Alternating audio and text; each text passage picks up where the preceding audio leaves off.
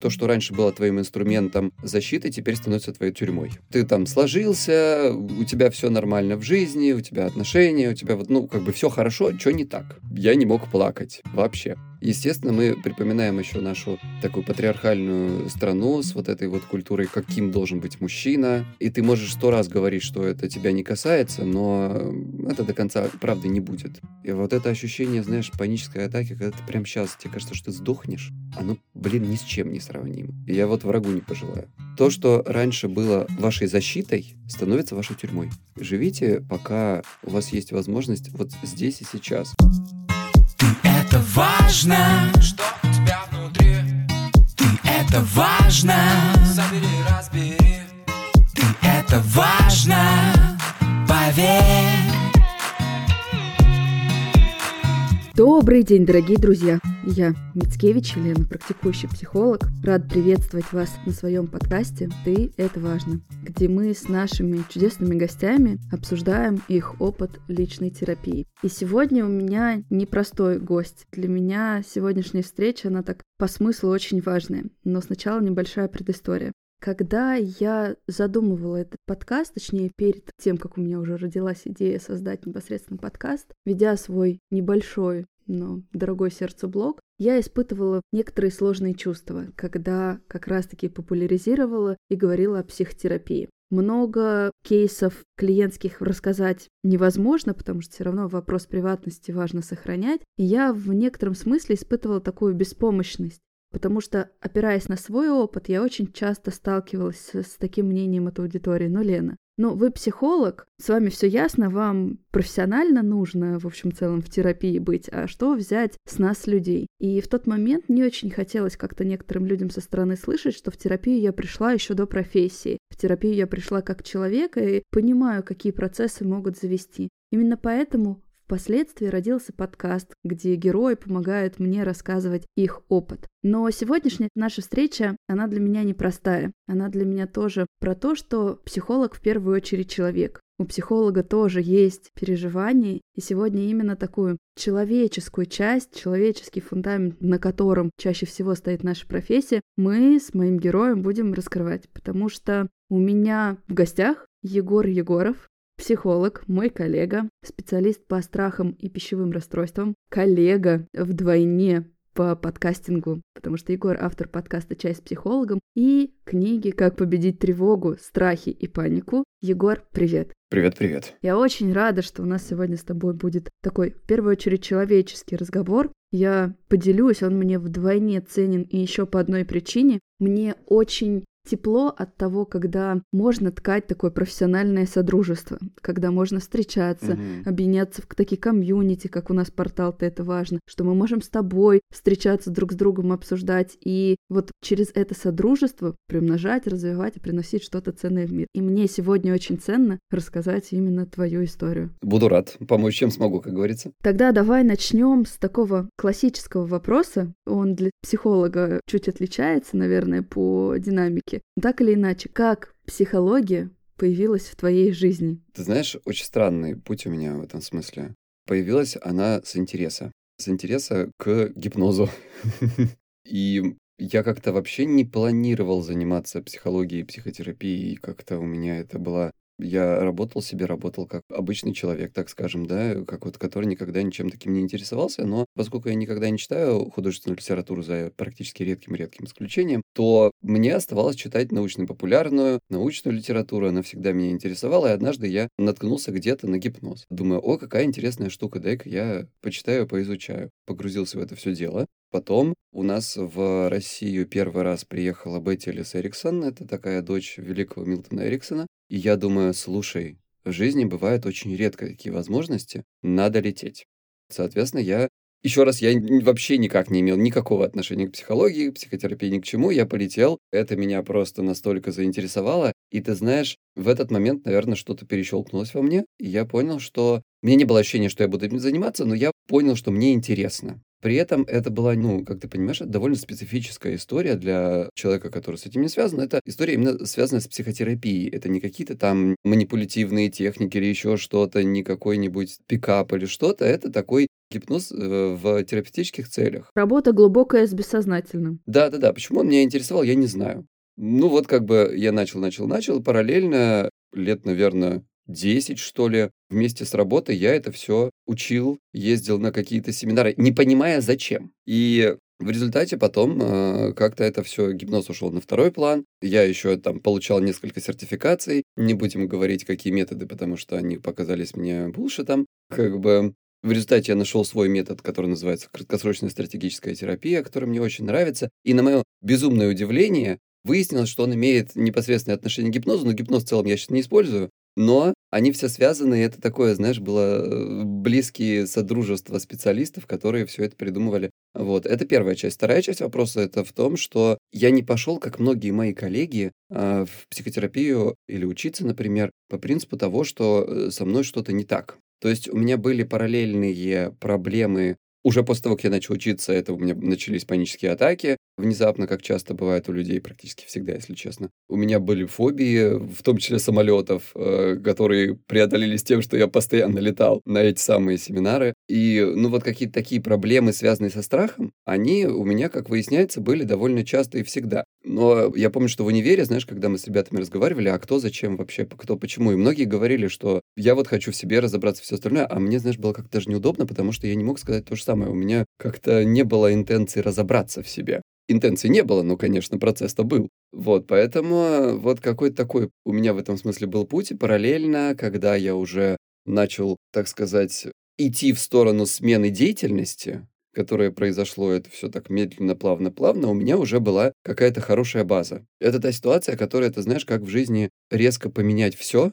Вот если бы у меня не было вот этого интереса, я бы, наверное, не знаю, что бы я делал, потому что был такой определенный поворотный момент в моей трудовой, так сказать, истории. Я много лет работал на телевидении, радио, потом в рекламе, дизайне и э, прочих всяких вещах. А, и в определенный момент, когда я остался, так сказать, вдруг, внезапно, без, без, без ничего, я такой, хм, а ты зачем 10 лет учился? Ну, давай. А как в этом процессе запараллелилась твоя личная работа? Потому что я приоткрою, наверное, для наших слушателей такую завесу, что действительно в учебном процессе мы очень много все равно пропускаем через себя. Мы участвуем в демонстрационных сессиях, ну, кто активнее, тут больше участвует, да. Мы все равно какие-то инструменты, практики отрабатываем на себе, тренируемся на кошках. И вот здесь вот как твоя человеческая такая проработка, динамика происходила. Что вот в этом процессе ты поднимал внутри себя, что тебя беспокоило? Ну, помимо страхов, фобий, ты поэтому очень так покасательный прошелся, может быть, ты сейчас развернешь это?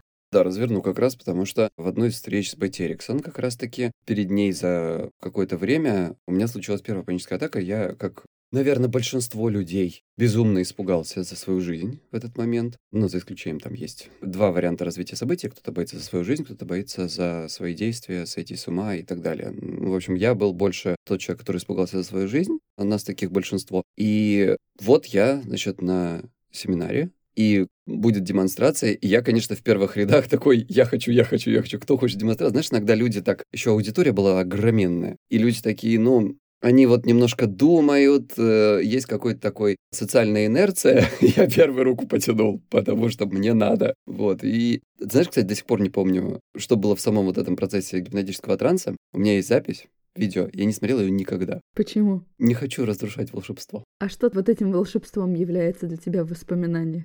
Ну, ты знаешь, вообще, с Бетти вообще очень такая, ну, не то чтобы грустная история. А, она пару лет назад в 20 или в 21 году умерла. Вот, и я не успел, я очень хотел ее позвать в подкаст. Очень хотел но не успел, к сожалению. Как раз-таки, когда я решился, я открыл интернет и увидел, что уже я опоздал. Но, тем не менее, это, конечно, такой был момент, когда, ты знаешь, ну, я рад, что мы жили с ней в одной эпохе, потому что она, конечно, очень интересна. И почти что как ее отец. Так, я куда-то ушел от твоего вопроса в свои размышления. Повтори, пожалуйста. Ты сказал про магию таких а, ощущений, а еще раньше я тебя спрашивала, а что твоей личной проработкой было? То есть тебя влекло как знание, да, ты говоришь, там, научная составляющая, а как на это откликалась твоя душа, твой опыт человеческий, как это помогало тебе. Ты как человек, как мужчина, как Егор, да, что у тебя болело, что ты лечил, разбирал, рефлексировал вот на этом пути? На сознательном уровне у меня, в принципе, ничего не болело. У меня был безумный интерес разобраться в том, как работает психика. И, ну, знаешь, я жадно ел эту информацию. Возможно, то есть потом вот эта вся история, которая у меня началась с паническими атаками, там, страхами, еще какими-то вещами, возможно, именно это как-то меня туда тянуло. Но, понимаешь, я такой человек склада ума такого более я не могу сказать научного, наверное, это будет неправильно, но я бы сказал такого... Рационального? Рационального, да, спасибо. Потому что мы с тобой на подкасте как раз-таки и выяснили, что ты в какой-то момент осознал, что относительно эмоционального интеллекта у тебя есть пробел, и ты хотел бы да, да, это да. развить. И я сейчас подумала, что, возможно, это как раз-таки такое, как некоторое представление именно, именно так. через голову, через системность. Да, именно так, именно так. И поэтому я не могу сказать, знаешь, что у меня была какая-то бессознательная история, бессознательная тяга, потому что я не очень верю в это, если я бы сам это сказал, понимаешь? Я довольно скептически отношусь к не знаю, психоанализу, например, и идеям. То есть это не, невозможно доказать, что тебя что-то влекло. То, что ты говоришь после того, как тебя уже влекло, это, знаешь ли, ну, конструкция, которая возможная конструкция, но мы на 100% не можем никак это проверить никаким путем. Поэтому, если бы я был каким-нибудь вот таким человеком, то я бы, наверное, сказал, что, наверное, мое бессознательное влекло меня к этому самому, не знаю, исцелению, проработке себя,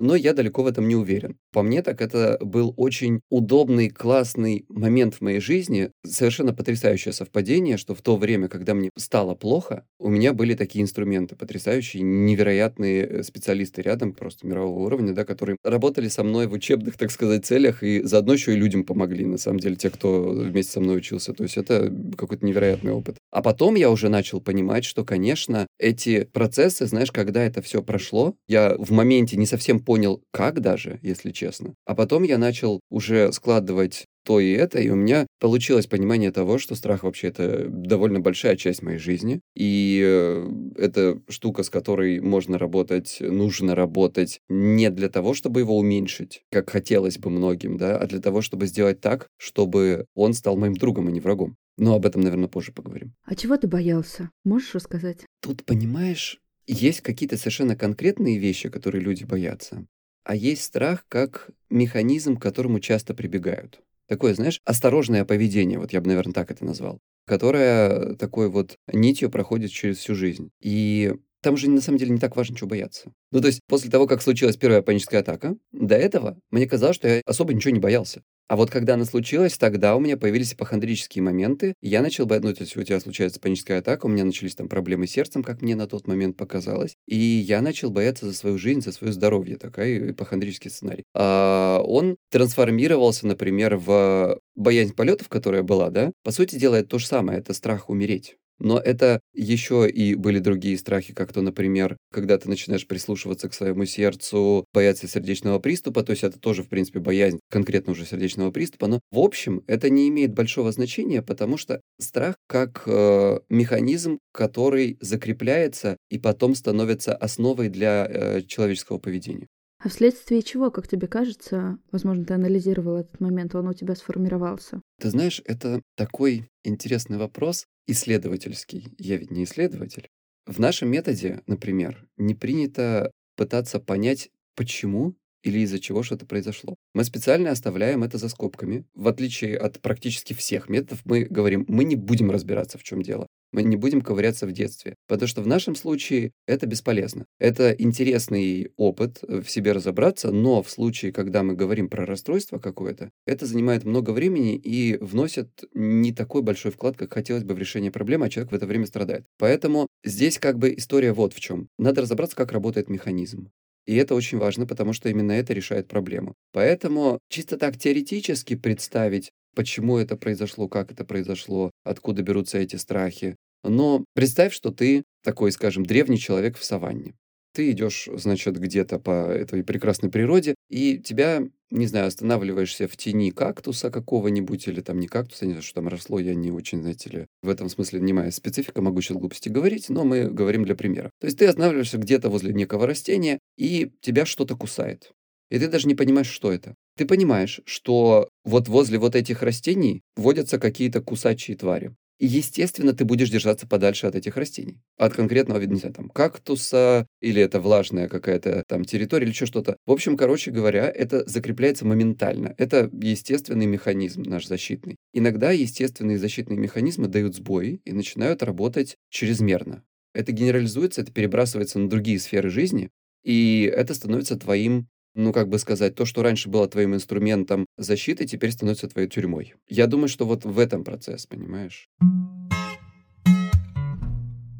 Для бережного отношения к себе и своему организму очень важно образовывать себя и прививать здоровые привычки. Не критиковать, не сравнивать с другими. Находить время на физическую нагрузку. Следить за питанием и за состоянием кожи, на которую оказывают влияние многие факторы. Сейчас, летом, особым фактором является солнце. К сожалению, пока что большинство из нас задумывается о воздействии солнечных лучей только когда собирается в отпуск в теплые страны. И то, покупая SPF-крем только для тела, а лицо, ну, как-нибудь само справится. Я и сама с таким восприятием жила до 25 лет. Ну а зачем мне SPF-крем на лице, выходя летом на улицу? Я же загорать не собираюсь, думала я.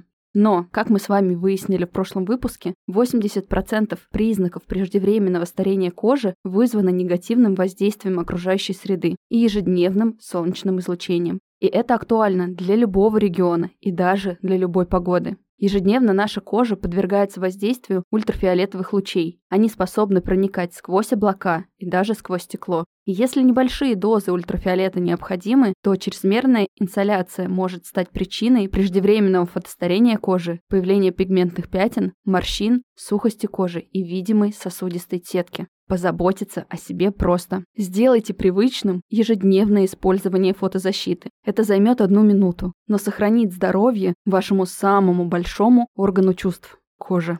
Для ответственного ухода за собой Виши предлагает солнцезащитный флюид для лица против признаков фотостарения UVH Daily SPF 50+.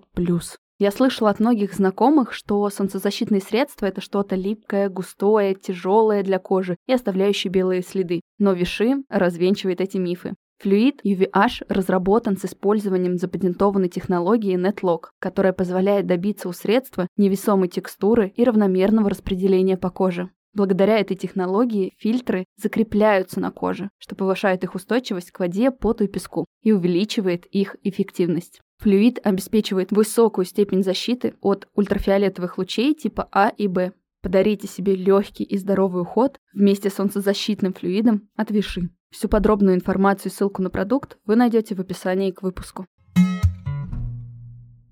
Мне, с одной стороны, кажется, что очень ценно и интересно то, как ты это объясняешь и рассказываешь. Но при этом меня не покидает ощущение, что я тебя больше спрашиваю как человека, а ты мне больше отвечаешь как психолог. Потому что, понимаешь, какая штука? Мы с тобой очень, мне кажется, может, я не прав, а мне кажется, что мы с тобой очень по-разному мыслим в этом смысле. Да. Потому что, ну, мы воспитаны в разных совершенно парадигмах, и, соответственно, мышление по-другому строится. То есть я не могу думать так, как ты, вот настолько, как бы сказать, эмоциями, душой и вот этим всем, но при этом то, что я говорю, это является настоящими моими мыслями. Если меня так вот спрашивают друзья, я отвечаю им ровно так же. Не потому, что я хочу как-то, не знаю, что-то там скрыться, а потому что то, как я понимаю процессы, которые происходят внутри меня, это вот так и выглядит. Я так объясняю свои чувства. Я понимаю. Ты сейчас говоришь уже о текущем этапе, а я скорее угу. ретроспективно тебя пытаюсь как-то раскрыть с точки зрения того, как это созидалось, потому что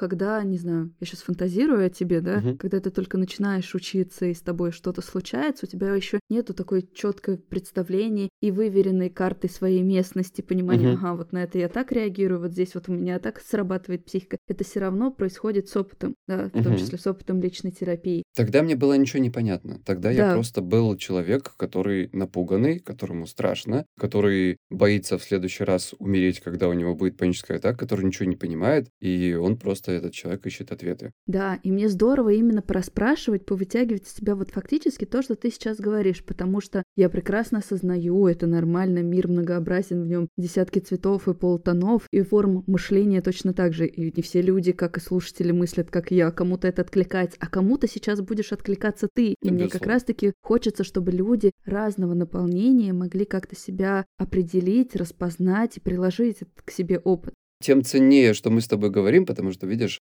я по-другому в этом смысле мыслю, да, и поэтому твое понимание э, такое более, не знаю, чувственное, если можно так сказать, да, оно мне здесь особенно ценно, потому что э, тебе придется, конечно, из, извини, из меня вытаскивать эти вещи, как ты уже заметила, да, потому что у меня просто как бы речь строится даже по-другому.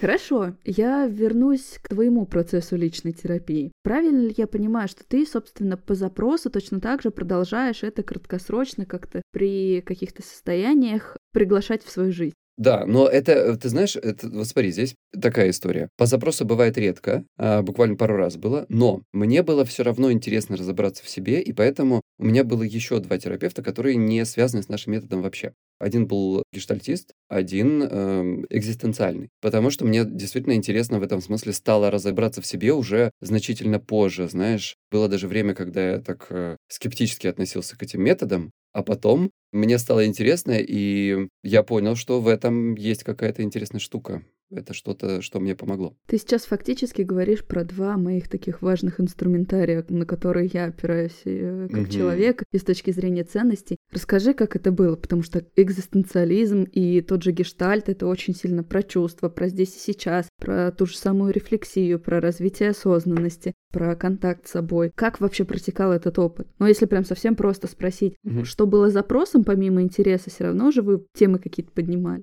Знаешь, мне кажется, а, ты сейчас говорила, у меня такая мысль пришла в голову, что это такая штука, которая приходит к тебе после того, как ты решаешь серьезные проблемы. А когда у тебя там страхи, паники, э, фобии и прочие вещи, чаще всего тебе чуть-чуть не до исследования внутренних глубин своей души, потому что это расстройство, с которым надо что-то сделать, ты мучаешься.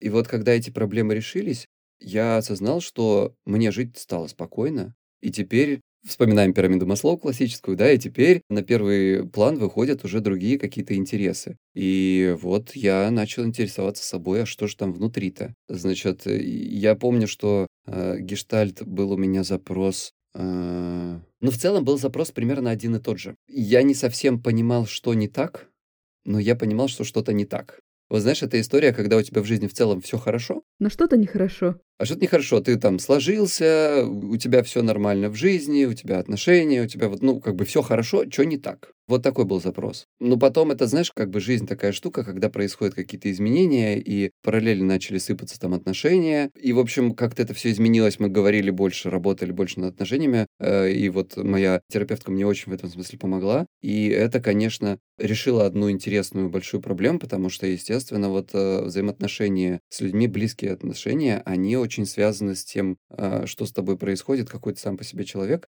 как ты реагируешь, это я, извините, уже на свой речитатив, так сказать, перехожу автоматически. Как ты с этими проблемами работаешь, как ты обрабатываешь, как ты чувствуешь, что ты чувствуешь и так далее. Мы с ним прекрасно поработали, завершили работу. И в дальнейшем, через какое-то время, я осознал, что опять что-то ко мне приходит, вот это чувство, когда все хорошо, но нехорошо. И я думаю, М, а я ведь хотел попробовать покопаться в вот этих экзистенциальных глубинах. Угу. И вот э, была вторая терапевтка, тоже очень интересно, мы с ним поработали. А можешь рассказать вот про первый опыт? Я все-таки хочу планомерно и как-то чуть-чуть угу. это подразвернуть. Ты говоришь, да? Интересные наблюдения открылись. Что ты там про себя узнал?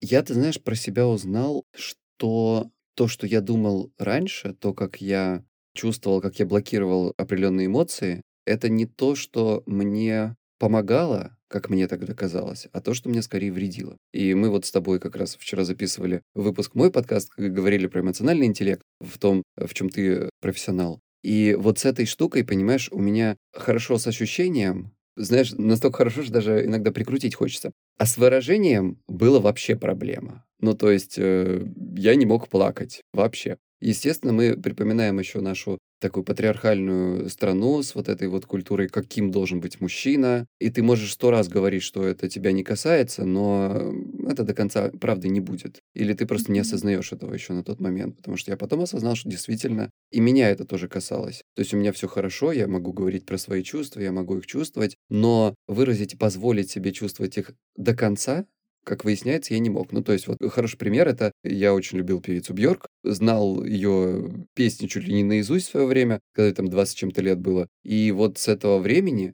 я хотел посмотреть «Танцующую в темноте». Как вы понимаете, фон Триер довольно специфический режиссер, и ничего хорошего от его фильмов, э, хорошего конца, чаще всего ждать не приходится. А песни я все знал, а это мюзикл, и, соответственно, я знал, о чем там. Есть очень такой... Э, Лена просила ей не спойлерить вчера. Да. Есть концовка этого фильма очень эмоционально непростая. И я понимал, что я просто, ну, я не вывезу эту историю, а плакать я не мог. И вот, значит, мы, я помню, с, с терапевткой, мне сложно сейчас даже припомнить, о чем мы разговаривали, но как бы в целом не об этом совсем. И она меня как-то вот э, говорит, а что ты не посмотришь? Я говорю, ну я же не вывезу. Ну, и что будет? Ну, я говорю, мне будет хреново, я знаю, что будет. В конце фильма мне будет максимально хреново. Но, соответственно, вот мы с ней как-то это проработали, я сейчас просто уже не помню эти слова, что довольно давно было. И я таки однажды решился вечерком посмотреть. Потому что, знаешь, я не помню, как она мне сказала, но это было что-то из серии «Это будет неприятно, но потом что-то изменится». Вот какое-то такое у меня было ощущение после ее слов. Я посмотрел, конечно же, было хреново. С одной стороны, эмоционально хреново, с другой стороны, я, господи, наконец-то посмотрел этот фильм, который сам по себе потрясающий, я считаю его прекрасным. И потом это открыло какие-то новые... Не люблю слово «душа», простите.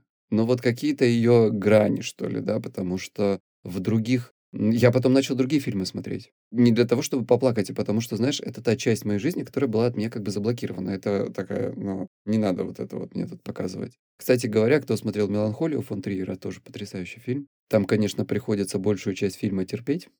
Если бы я не был психотерапевтом, мне было бы, наверное, совсем неинтересно. А он потрясающе показывает там депрессию в начале. Большую часть фильма. Потрясающе. Но э, фильм сам по себе тяжелый. Тебе в самом первом кадре говорят, ребят, все умрут. Ну вот дано, все умрут в конце фильма, ты это уже понимаешь. И насколько вот каждый раз, когда я теперь это смотрю, какие-то подобные фильмы, они открывают какую-то, знаешь, часть меня. И даже когда я плачу, у меня есть ощущение, что это какая-то штука, которая мне нужна сейчас. Угу. Раньше это то, от чего я бегал. Тоже, кстати, про страхи. Ну, я, конечно, специалист по страхам, поэтому я-то по-своему все трактую. А можешь ли ты поделиться, а были ли в твоей жизни события, люди или чувства относительно реальных событий, которые ты так же, как это кино, избегал, не хотел видеть, чувствовать и соприкасаться с каким-то опытом? Ну, первое, что мне приходит в голову, тебе ответить, что, конечно же, были. Другой вопрос — припомнить. Чем ты можешь поделиться? Я бы, наверное, так спросила, сохраняя какую-то твою человеческую приватность. Куда бы ты мог впустить меня и наших слушателей? Видишь, мне сложно это припомнить, как именно такое избегание, потому что избегание страхов, безусловно, это основная проблема с ними, да. Это даже не то, что страхов, это может быть, в принципе, чувств, каких-то чувств, с чем я не хочу встречаться. Да, но в целом, если ты не... Еще раз, я что со своей точки зрения трактую, да? Ну, то есть, когда ты встречаешься со своими чувствами, ты почему их избегаешь? Потому что ты боишься либо их выражения, либо их воздействия на тебя, либо реакции другого человека, либо там, ну, не знаю, кто еще чего может бояться, можем перечислять, наверное, здесь довольно долго. Но в целом избегание — это всегда это как бы то, что происходит,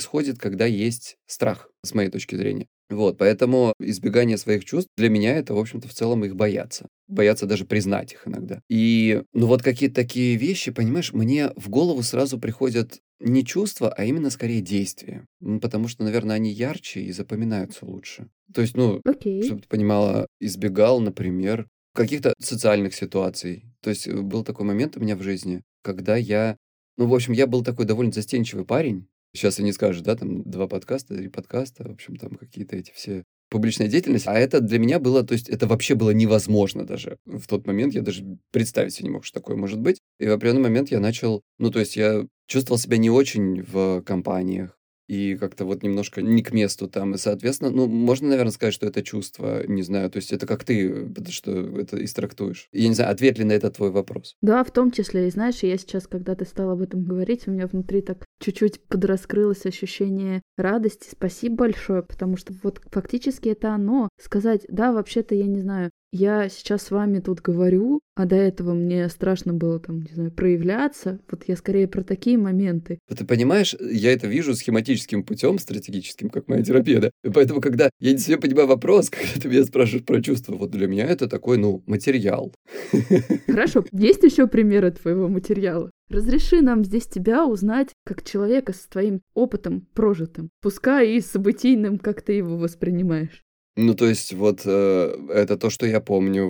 Социальный какой-то опыт определенный, который, э, как бы сказать, я решил в определенный момент, что э, надо что-то с этим делать, и надо себя выдвигать вперед. Очень страшно, очень неудобно. Я потом себя, знаешь, жутко ругал за вот это выдвижение себя, да, потому что тебе кажется, что ты вел себя некрасиво, не в смысле того, что делал что-то, а то, что это все было неудобно, как-то комично со стороны и так далее. Знаешь, ты когда приходишь домой после какой-то вот тусовки, и ты такой думаешь, зачем ты это сказал, зачем ты вот туда пошел вообще, и это, господи, Егор, так ужасно было. Но каждый раз проходя через вот это состояние, вот это ощущение, во-первых, оно становится меньше, а во-вторых, тебе становится легче сильно. А как мне показалось, я не знаю, может быть, я здесь в данном случае не прав, но речь про меня идет, да, работу меня со мной. У меня другого пути не было, потому что плавно это у меня бы не получилось сделать, поэтому мне приходилось, так, знаешь, как бы это, э, типа, ребята, а вот э, я тут, типа, тоже свое слово какое-то вставлю, и я не просто его вставлю, знаешь, а я такой, Егор, будешь обсираться, обсирайся максимально уже тогда. Ну, типа, знаешь, не то, что там, а что вы тут делаете там? Это было не по мне. Я такой, становимся на табуретку и рассказываю.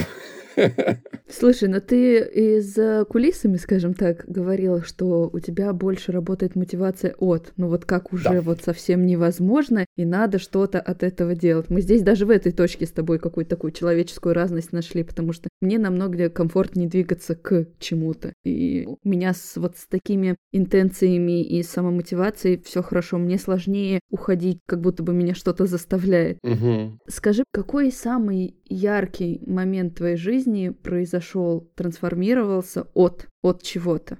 Самый яркий? Я тебе могу сказать, что там, мне кажется, процентов 60 было всех ситуаций в жизни, как, может быть, даже и больше, это как на вскидку, которые происходили. Потом, какой из них яркий, я даже не могу тебе сказать. Ну, ладно, наверное, могу сказать, так, если... Это же нужно их ранжировать, понимаешь, теперь. Что из этого яркий, что не яркий. Что тебе первое в голову приходит? Первое, что мне пришло в голову, это история с Хотя ты знаешь, вот я сейчас размышляю, нет. Давай так.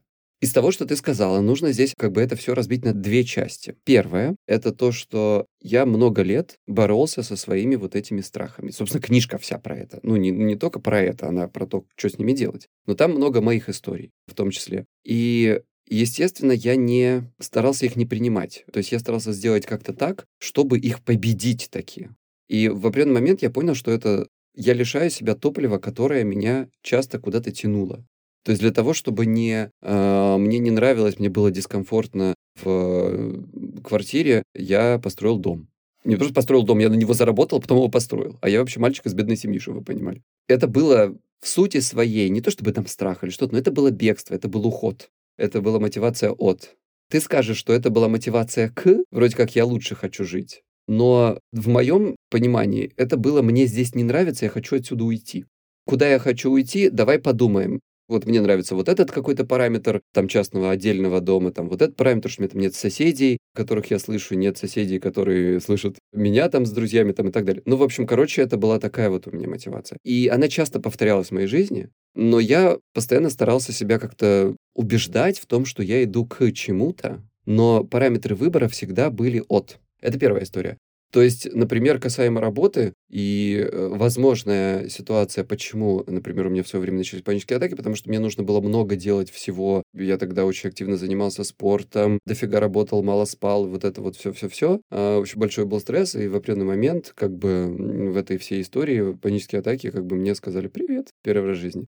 И Вторая история заключается в том, что я часто подавлял свои какие-то внутренние позывы сделать что-то, чтобы, ну, например, сменить там работу, вид деятельности. И я такой, не, Егор, все нормально. Ну, смотри, мы работаем, все хорошо, денежка идет. Ну, тебе немножечко не нравится, тебе уже надоело все это, там, телевидение. Ну, как бы нормально, работа не должна вызывать у тебя восторг каждый день. Ну, что, кстати, на самом деле правда. Не всегда должно быть идеально. Но я очень, знаешь, как бы ты много лет этого не чувствуешь вообще ничего уже по отношению к ней. Но ты такой, не-не-не, останемся, все нормально. И вот, э, видимо, какие-то внутренние части очень были недовольны этим, и они устраивали мне саботажи. И однажды они мне устроили такой большой саботаж, который вытащил меня просто, то есть, знаешь, вытряхнул из меня из этой жизни, и мне пришлось придумывать, что мне делать дальше. И вот у меня несколько ситуаций таких было, если мы про работу, например, говорим. И одна из этих ситуаций э, случилась перед тем, как я запустил подкаст. И это была такая, знаешь, ну, я хотел просто именно этот пример привести тебе про подкаст, но он здесь сложный. Мне, знаешь, его сложно положить на одну из этих полочек, потому что, с одной стороны, я как будто сам бессознательно, сам того не хотя, закончил свою предыдущую такую многолетнюю карьеру. А параллельно, почему я начал делать подкаст, я не знаю, потому что как раз-таки вот подкаст я начал делать не из бегства. Это, наверное, один из таких больших моментов в жизни, когда я решил, что надо сделать к, ну, идти к. И там огромное количество страхов, естественно. И люди, кто когда-либо запускал подкаст или вообще какую-то публичную деятельность начинал, я думаю, ты, не знаю, есть ли у тебя такой опыт, поделись. Приходится преодолевать огромное количество этих страхов, опасений, тревоги, что скажут, что подумают, что напишут. Вот эти все вещи, которые у меня, по крайней мере, в тот момент в голове очень были. У тебя такого не было? Нет. Господи, святой человек. У меня другое состояние было. Я просто знала, что я хочу привнести, знала, чем я хочу поделиться. И для меня очень здорово, альтруистично это было. Ну, то есть я понимала, что мне есть что отдать. Мгм. И ты знаешь, как, как с ребенком. Не, ну это, это подожди, так у меня это тоже было. Я- а, Ну, у а меня у не- тебя не у было сдерживающих факторов в этом смысле? Нет, я просто поняла, Ну, что я вот хочу, и это очень как-то просто родилось. Единственное, у меня другая история была. Я сначала записала несколько выпусков, а потом так складывались обстоятельства, и в этом смысле я разрешала себе себя не критиковать, что между тем, как я записала первые там 5-7 выпусков и выпустила подкаст, почти там, четыре с половиной, почти пять месяцев прошло. И я понимала, что, ну, чтобы подкаст жил, мне надо будет потом встать на рельсы и быть в этой колее, Мгм. А, там разные обстоятельства накладывались, что что-то меня постоянно выбивало. И там были... Ты имеешь в виду вот, э, вот эти 4-5 месяцев? Да, да, да. Ну, то есть, по большому счету, ты уже могла запустить, ты уже могла сезон сделать. Ну, то есть, у меня скорее какая-то критичность где-то еще фанила, потому что это моя проблема человеческая. Но я с ней уже очень хорошо знаю, как А работать. критичность это что, по-твоему? Это оценка. Это когда ты не до по внутренним ощущениям, когда ты могла бы Мы быть опять уже... говорим о одних и тех же вещах, дорогие друзья. Вы, наверное, обратили внимание, только разными словами. Но это не... Я не чувствовала страх. Я чувствовала... Ты не чувствовала страх? Да, я чувствовала скорее, эм, это уходит в мое детство, в оценку папы, что надо было быть быстрее, сильнее, лучше. Пускай другие хвалят, свои нужны, чтобы ругать. И вот эта вот модель, пускай чужие хвалят, свои должны ругать, она очень долго и очень глубоко сидела во мне. Мгм, И нет-нет, какие-то остаточные там, я не знаю, сорняки еще Мгм. проскакивают. И вот я точно так же учусь к себе быть. Мне Ну кажется, да. жизнь мне нужна для этого, чтобы превосходно научиться владеть этим навыком. Мгм. Быть себе поддерживающим другом, что Лена, правда, если бы ты могла, ты бы уже запустила. Если нет, значит, есть на эти обстоятельства. То есть для меня в том числе это был процесс про то, чтобы поддерживать и любить себя в не знаю, не идеальное время, в обстоятельствах, э, которые не идеально складываются, без Мгм. какой-либо критики и отвержения, а принимая себя. Ну вот э, у меня было ровно то же самое, но я это же со своей точки зрения смотрю, да, и, и- и своим вокабуляром объясняю. Поэтому в целом те же эмоции и чувства у меня, ну не те же прям, не идеально, но похожие, наверное, да, в какой-то мере были. Как раз таки по поводу того, что когда я говорю, что напишут, что подумают и так далее, это же, понимаешь, да, не, не похожая для тебя история? Нет, я поясню. Ну, мне види- видится похожей. Я ничего не ждала. А как же не довод, то, что ты сказала быть? Ну, что ты могла бы это уже сделать, но это относительно себя, а не внешнего мира. А, ты имеешь в виду, что почему ты затягиваешь? Да, да, это про внутреннее было. То есть у меня не было, А, что я там, тебя не понял. что скажут подписчики или там, что скажут слушатели, как меня оценят. Я об этом не очень сильно Ну, думала. Если ничего не мешает, то почему не запуститься прямо завтра? Но там было, что мешает. Там были объективные факторы, но вот это вот, а могла бы, а еще что-то. Мгм, Ну, короче, А, они понял, очень да-да-да-да-да. сильно Да, я подавливали. Поэтому. У меня не было, как меня оценят, или что про меня скажут, или как его примут. Мгм, Я мгм. вообще не ждала ничего. Мне просто хотелось, получится, получится, не получится, не получится. У меня скорее свои внутренние Мгм. требования были к себе на этот счет. Мгм, мгм. Я понял. И Я- мне все-таки видится это разными чуть-чуть Да, состояниями. да, да, я не совсем понял тебя, как ты объясняла тогда. Мгм. Мгм. Ну вот да, все люди разные, соответственно, у каждого, как бы это сказать, свои э, какие-то штуки зарыты внутри. Но вот для меня это была такая история, если ты отвечаешь на твой вопрос. Соответственно, мне было важно вот эту штуку в себе каким-то образом преодолеть, но потом в результате я понял, да, что здесь сложно трактовать это, как это было от или было к. А, возможно, это было один из важнейших этапов в моей жизни, когда я шел к, но опять же через преодоление каких-то вот этих вещей. И сейчас, конечно, это все кажется уже таким а что ты раньше переживал? Вот сейчас так кажется, да? Там сейчас уже, если кто-то тебе что-то напишет...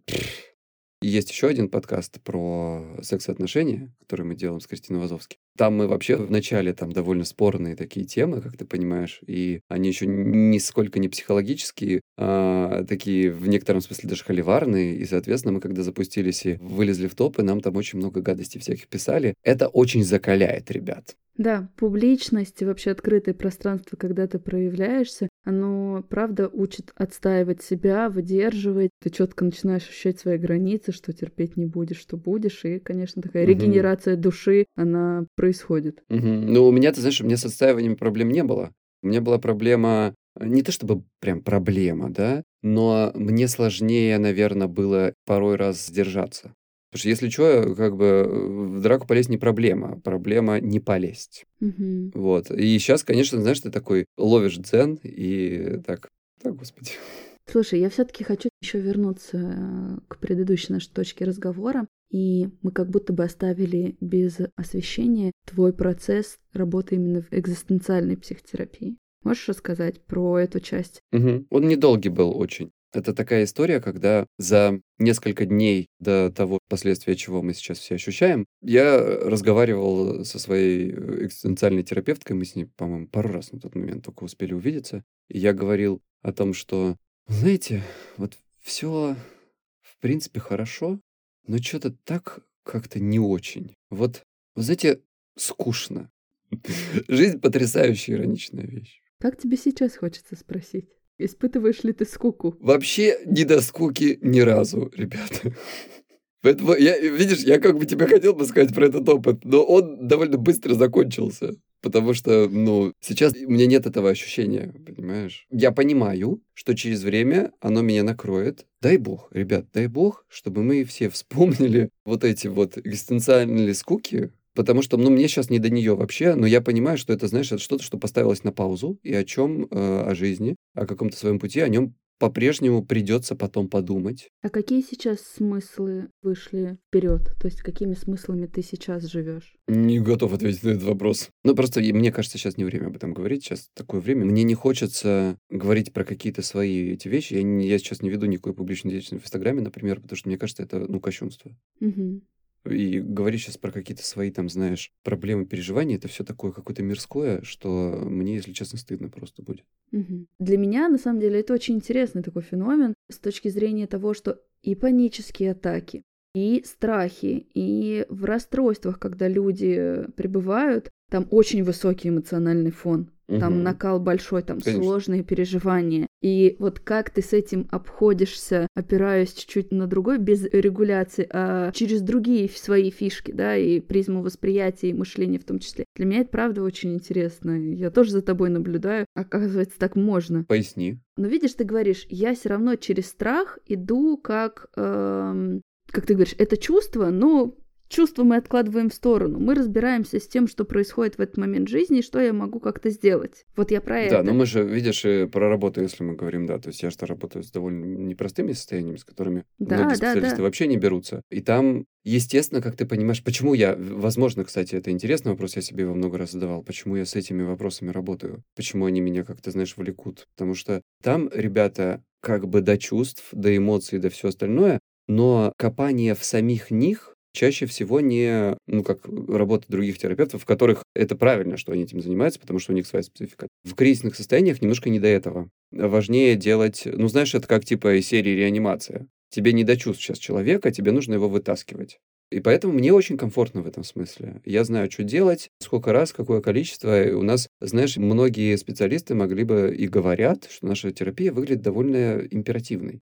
И тут как бы это смысл подхода, потому что человек, который пребывает в таком состоянии, копание его мысли, обычно он ко мне приходит, это большая часть моих клиентов, которые приходят и говорят, мы были у многих терапевтов, очень долго разбирались со своим детством, все поняли, что делать, Егор.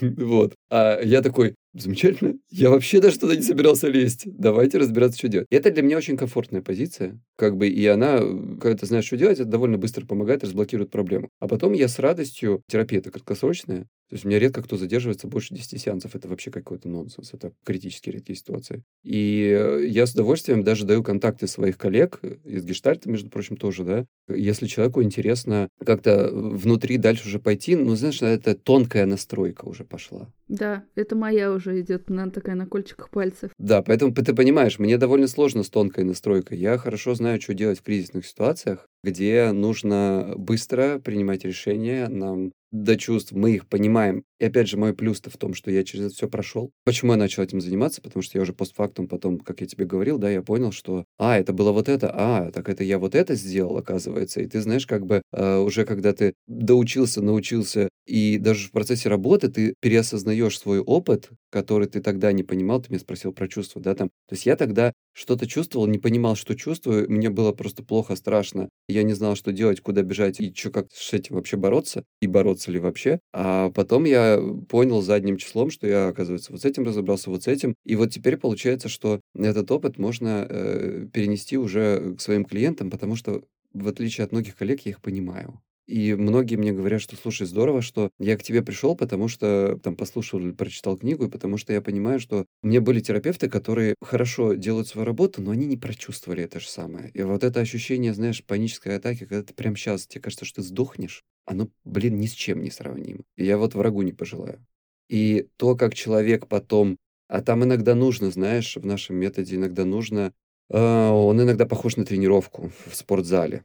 То есть есть те вещи, которые ты можешь сделать э, с помощью чувств и эмоций, а есть те вещи, которые ты никак не сделаешь, тебе все равно придется выходить за рамки своих каких-то страхов, которые стали твоей темницей. И вот в эти моменты человек, преодолевая себя, я помню, как это тяжело, блядь насколько тебе больно, тебе не хочется, тебе страшно, тебе хочется, чтобы тебя пожалели. Есть отдельная история про э, жалость, запросы о помощи к родным, близким, врачам и так далее, да, и это то, что мешает на самом деле. В общем, вот эта вся буря эмоций, она в этот момент, э, я ее все прочувствовал, и я, например, ну, знаю, где нельзя давить, а знаю, где нужно. Нужно. Потому что, ну, как бы не все такие, как я, но я припоминаю тот случай, знаешь, когда вот есть ситуация, когда тебе очень нужно, чтобы тебя пожалели, есть ситуация, когда тебе сказали, что я все понимаю, но пошли. Мгм. Вот. И вот, наверное, вот это э, то, наверное, почему, знаешь, я понял, как это работает, а мне с этим все понятно, мне это интересно, потому что я это все прошел. Может быть, знаешь, даже, как бы сказать, не то, чтобы я прошел такой, здесь все излечился и все остальное. А у меня год три назад паническая атака была первая за пять или семь лет. Внезапно. Как ты ее встретил? Как вы встретили столбняк, да, помнишь, такой какой-то был. Знаешь, я, если честно, офигел. Потому что как раз-таки мне казалось, что все прошло нафиг. Ну вот, представляешь, пять лет, ты вообще просто, ты даже забыл вообще, что это такое. Ну, как бы ты не забыл, потому что с этим работаешь, но ты забыл вот это ощущение. И тут вдруг я, значит, в Сочи, вылезаю в море, а там очень глубоко, сразу с берега, что называется. Ребят, я хорошо плаваю, вот в чем проблема что парадоксально было. И я в определенный момент понимаю, что меня что-то накрывает ужас, потому что я не чувствую дна.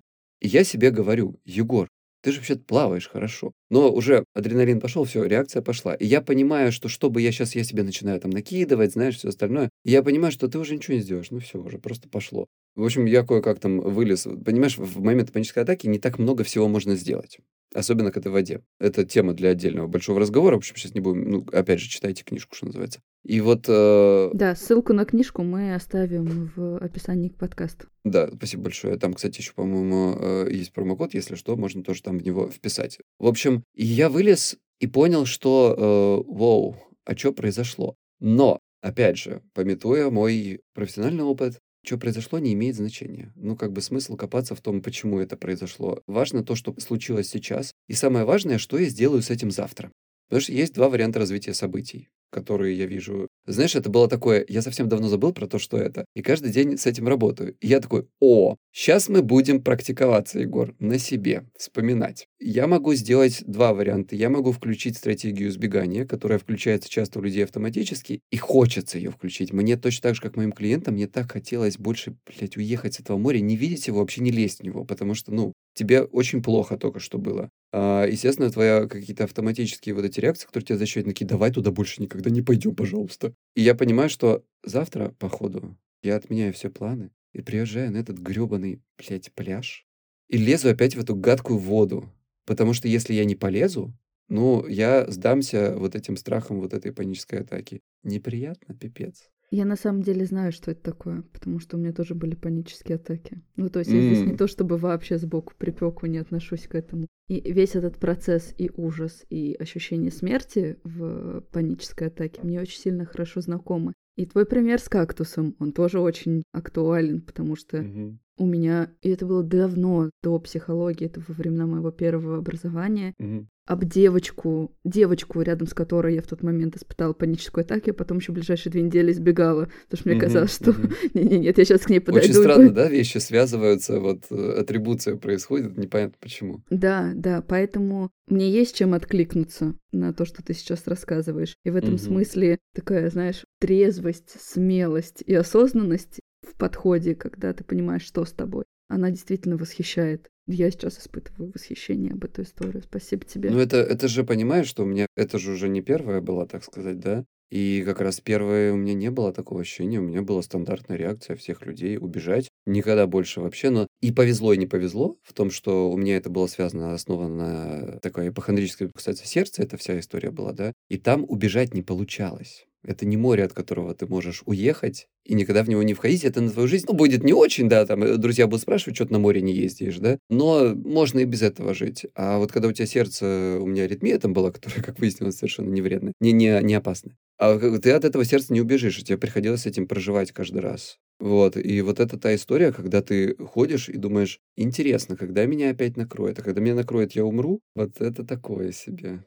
Что бы ты сказал, ну, помимо того, чтобы читать твою книгу, а вот мы начали с того, что здорово коллегиально поддерживать друг друга, и поэтому я с удовольствием откликнулась как-то на твой вопрос, да, сделать наши с тобой два выпуска. Мне правда хочется, чтобы в профессиональном психологическом сообществе было больше безопасности, меньше токсичности, да, и какой-то адекватной поддержки. Мгм. Что бы ты еще, помимо того, что вот прочитайте, если хотите, если это ваша тема, мою книгу, мог бы сказать людям, которые, ну, на всякий случай, знаешь, как аптечку, как реанимацию, которые сейчас вроде не сталкиваются, но ты никогда не знаешь, что тебя может ждать завтра. Знаешь, я бы так сказал, если единственное, что вы запомните из нашего разговора, и вообще единственное, что вы запомните э, от э, какой-то встречи со мной или от какой-то моей деятельности, вообще из чего-то связанного с подкастингом, будет эта фраза, это значит, что вы однажды не зря вообще включили свой подкаст. Избегайте избегания.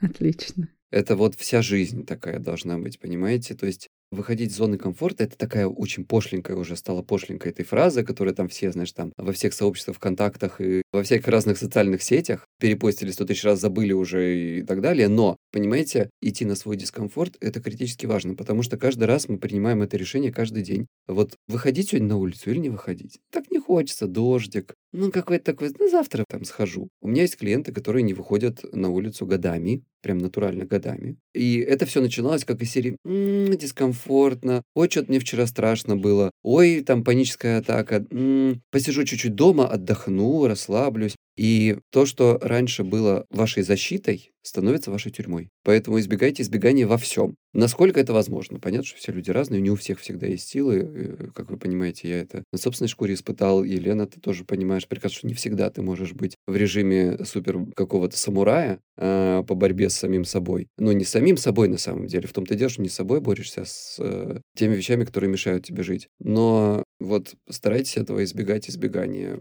Запросов о помощи, например. Они иногда полезны, если мы говорим про родных. Мы не говорим про специалистов, там все окей с ними. К ним надо ходить. Но когда мы говорим про запросы о помощи, когда ты делаешь своего родного человека своим костылем, и потом образуются созависимые отношения в этом смысле часто. Когда семья, там, например, любовь превращается уже совсем в другое. В ухаживание за маленьким ребенком, которым ты как бы не являешься, но как бы являешься. Это целая большая история. И разговор об этих проблемах, знаете, людям часто кажется, что поделиться — это классно. Часто это классно. Но не в случае вот этих вот вещей, потому что страх множит страх. Мы заметили это сейчас, например, с, там, с ковидом и другими событиями, да, как раскручивается тревожность у людей. Когда ты делишься, другой человек сначала там может тебе не верить или верит и говорит, что да-да-да, слушай, вы друг друга страхи умножаете. И, и это все растет как снежный ком. Поэтому в случае со страхами делиться плохо, ребят. Вот избегать избегания, поменьше говорить о проблеме, поменьше прибегать к запросам о помощи другого человека, не делать вот этот костыль. И если вот это единственное, что вы запомните, то вы вообще, вам не нужно будет ни к Егору, ни к какому-то психологу, ни его книжку читать вообще никому. Вы уже справитесь с этим сами. Да, очень важно отличать все-таки помощь от спасательства, потому Да, что да. помощь может оказаться, а может нет. Да, Мгм. спасательство это такой замкнутый круг, где без уже вот этого привычной, как ты говоришь, костыля или паттерна опоры, ты Мгм, уже самостоятельно не можешь искать многообразие вариантов самопомощи в той или иной ситуации. Мгм. Это еще же вопрос э, к тому, кто эту помощь оказывает, да? То есть есть запрос, а есть, ну, ну, это, это такая история, когда очень сложно не помочь человеку, который страдает, а ты же еще не в курсе. Поэтому здесь, если вдруг у вас никогда таких проблем не было, но вы об этом услышали, и у вас нет этой проблемы, но есть рядом человек, у которого она есть, к сожалению, самое сложное иногда сдержаться. Потому что помочь хочется. Это нормальное человеческое стремление помочь в такие моменты. Знаешь, у меня была такая история одна, очень дискуссионная, так скажем. Вот такая, знаешь, не совсем понятно, что с ней делать, в плане того, как ее анализировать и кто как поступил, потому что я рассказывал ее моим друзьям, например, и у всех были разные ответы. Вот смотри, значит, я лечу откуда-то куда-то. В Москве, по-моему, я захожу в рукав к самолету, и у него есть такое, знаешь, вот это сочленение, поворот. И в этом повороте стоит человек. Впереди толпятся люди ко входу в самолет, но они всегда почему-то толпятся, без них же не улетят. И им- я как-то далеко от этого всегда стою, жду, пока все влезут. И вот я как подхожу, и там точно такой же, как я, стоит э, мужчина, который ждет, пока это все пройдет, эта волна людей. Подходя к нему, я замечаю, что у него костыли. Ну, как бы мужчина на костылях, окей, взрослее меня. И ровно, когда я подхожу к нему, передо мной он роняет костыль, который преграждает мне дорогу. Первое, что автоматическая реакция, я пытаюсь наклониться и поднять ему этот костыль, не анализируя вообще, знаешь, как бы, ну. И он ногой как-то так его поддевает быстрее, чем я наклоняюсь. И этот костыль как бы взмывает вверх и кладется обратно в его руку. Я поднимаю голову, а он смотрит на меня таким презрительным взглядом, типа, ты нормальный вообще? Тебя кто просил? И так стыдно было, блин.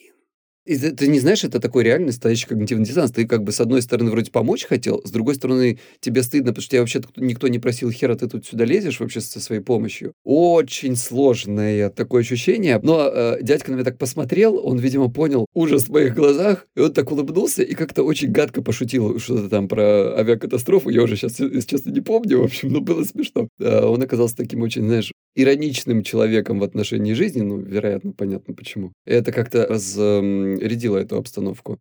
Знаешь, в этой ситуации мне только хочется порадоваться, и я, правда, испытываю эту радость за человека, что он, казалось бы, в таких непростых обстоятельствах сохранил такую самостоятельность, присутствие в твоей жизни и не впал в состояние выученной беспомощи. Он все равно продолжает в своей жизни жить и справляться Мгм, с тем мгм. контекстом, который теперь у него есть. Без, Ну да, ну да. без какого-то самоуничижения в том числе. Это мое, я могу поднять, я могу справиться, я могу обходиться в своей жизни, исходя из тех обстоятельств, которые в ней предложены. И это ну, вызывает, правда, радость и восхищение. Ну да, ну да. Это, кстати, знаешь, вот эта моя реакция и вся эта ситуация очень напомнила мне историю, знаешь, когда ты, как терапевт поймешь прекрасно, когда ты учишься не оказывать никакую помощь без запроса. О, да. Вначале-то ты, ты, ты же хочешь всем помочь, тебе же надо срочно полечить всех своих родных друзей, а, не знаю, всех своих первых клиентов, их нужно долечить до их идеального состояния, прям ты, у тебя есть такая посыл, а потом ты со временем так это успокаиваешься, успокаиваешься, и, то есть, у меня было такое ощущение, что я уже такой, ну, типа, я тут дзен поймал, давно уже, что уж там. А тут представь, вот эта автоматическая реакция, да, опять этой помощи без запроса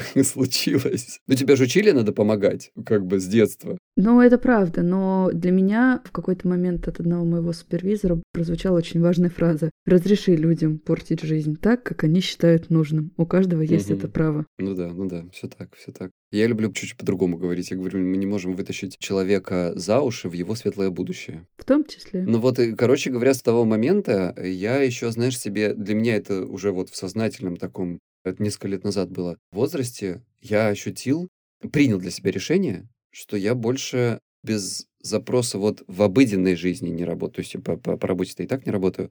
И я когда говорю своим некоторым друзьям, ну, как бы э, рассказываю там иногда эта история как всплывает, в разговоре может всплыть, и они мне говорят, а почему? А я бы все равно помог. И вот очень сложно объяснить, почему не надо помогать человеку, который тебя, блин, не просил, даже если он выглядит безумно беспомощным. Спасибо тебе большое за этот разговор. Мне кажется, в нем есть много важных аспектов на подумать, как-то найти себя, определить себя, забрать себе какие-то навыки, истории в такую в собственную силу, в осмыслении. Я сейчас, подводя итоги, тоже задам такой свой классический уже вопрос. Можешь вот от текущего своего контекста, от того, что ты чувствуешь сейчас в моменте. А, Я пожелать, попробую. Да, пожелать что-то нашим слушателям. Я очень хочу пожелать слушателям, чтобы та жизнь, которую они сейчас живут, мне порой этого, знаете, не хватает. Но это, мне кажется, очень человеческая история. Та жизнь, которую мы сейчас живем, хочется вспоминать о ней почаще, потому что, знаете, несколько раз за последнее время было ощущение, что ценность вот этого нашего существования в моменте нам как бы, знаете, жизнь напоминает, ребят, вы вообще-то живые, и как бы это очень все хрупко, и живите, пока у вас есть возможность вот здесь и сейчас. Я сам, ну, как и, мне кажется, многие люди, порой забывает, знаешь, ты скатываешься в какие-то обыденные дела, и ты там начинаешь как-то недооценивать, забывать о том, насколько это важно и ценно, то, что ты сейчас чувствуешь, и завтра этого может просто не быть. В общем, короче, это не к тому, что нужно делать какие-то безумные вещи, а это к тому, что нужно стараться чувствовать, смотреть на это самое небо, даже если оно серое, на этот самый, я не знаю, что у вас там, снег, дождь или ничего. В общем, короче, давайте попытаемся почаще жить. Это очень по-гештальтистски. Здесь и сейчас, быть очень в моменте. подозрительно, очень подозрительно.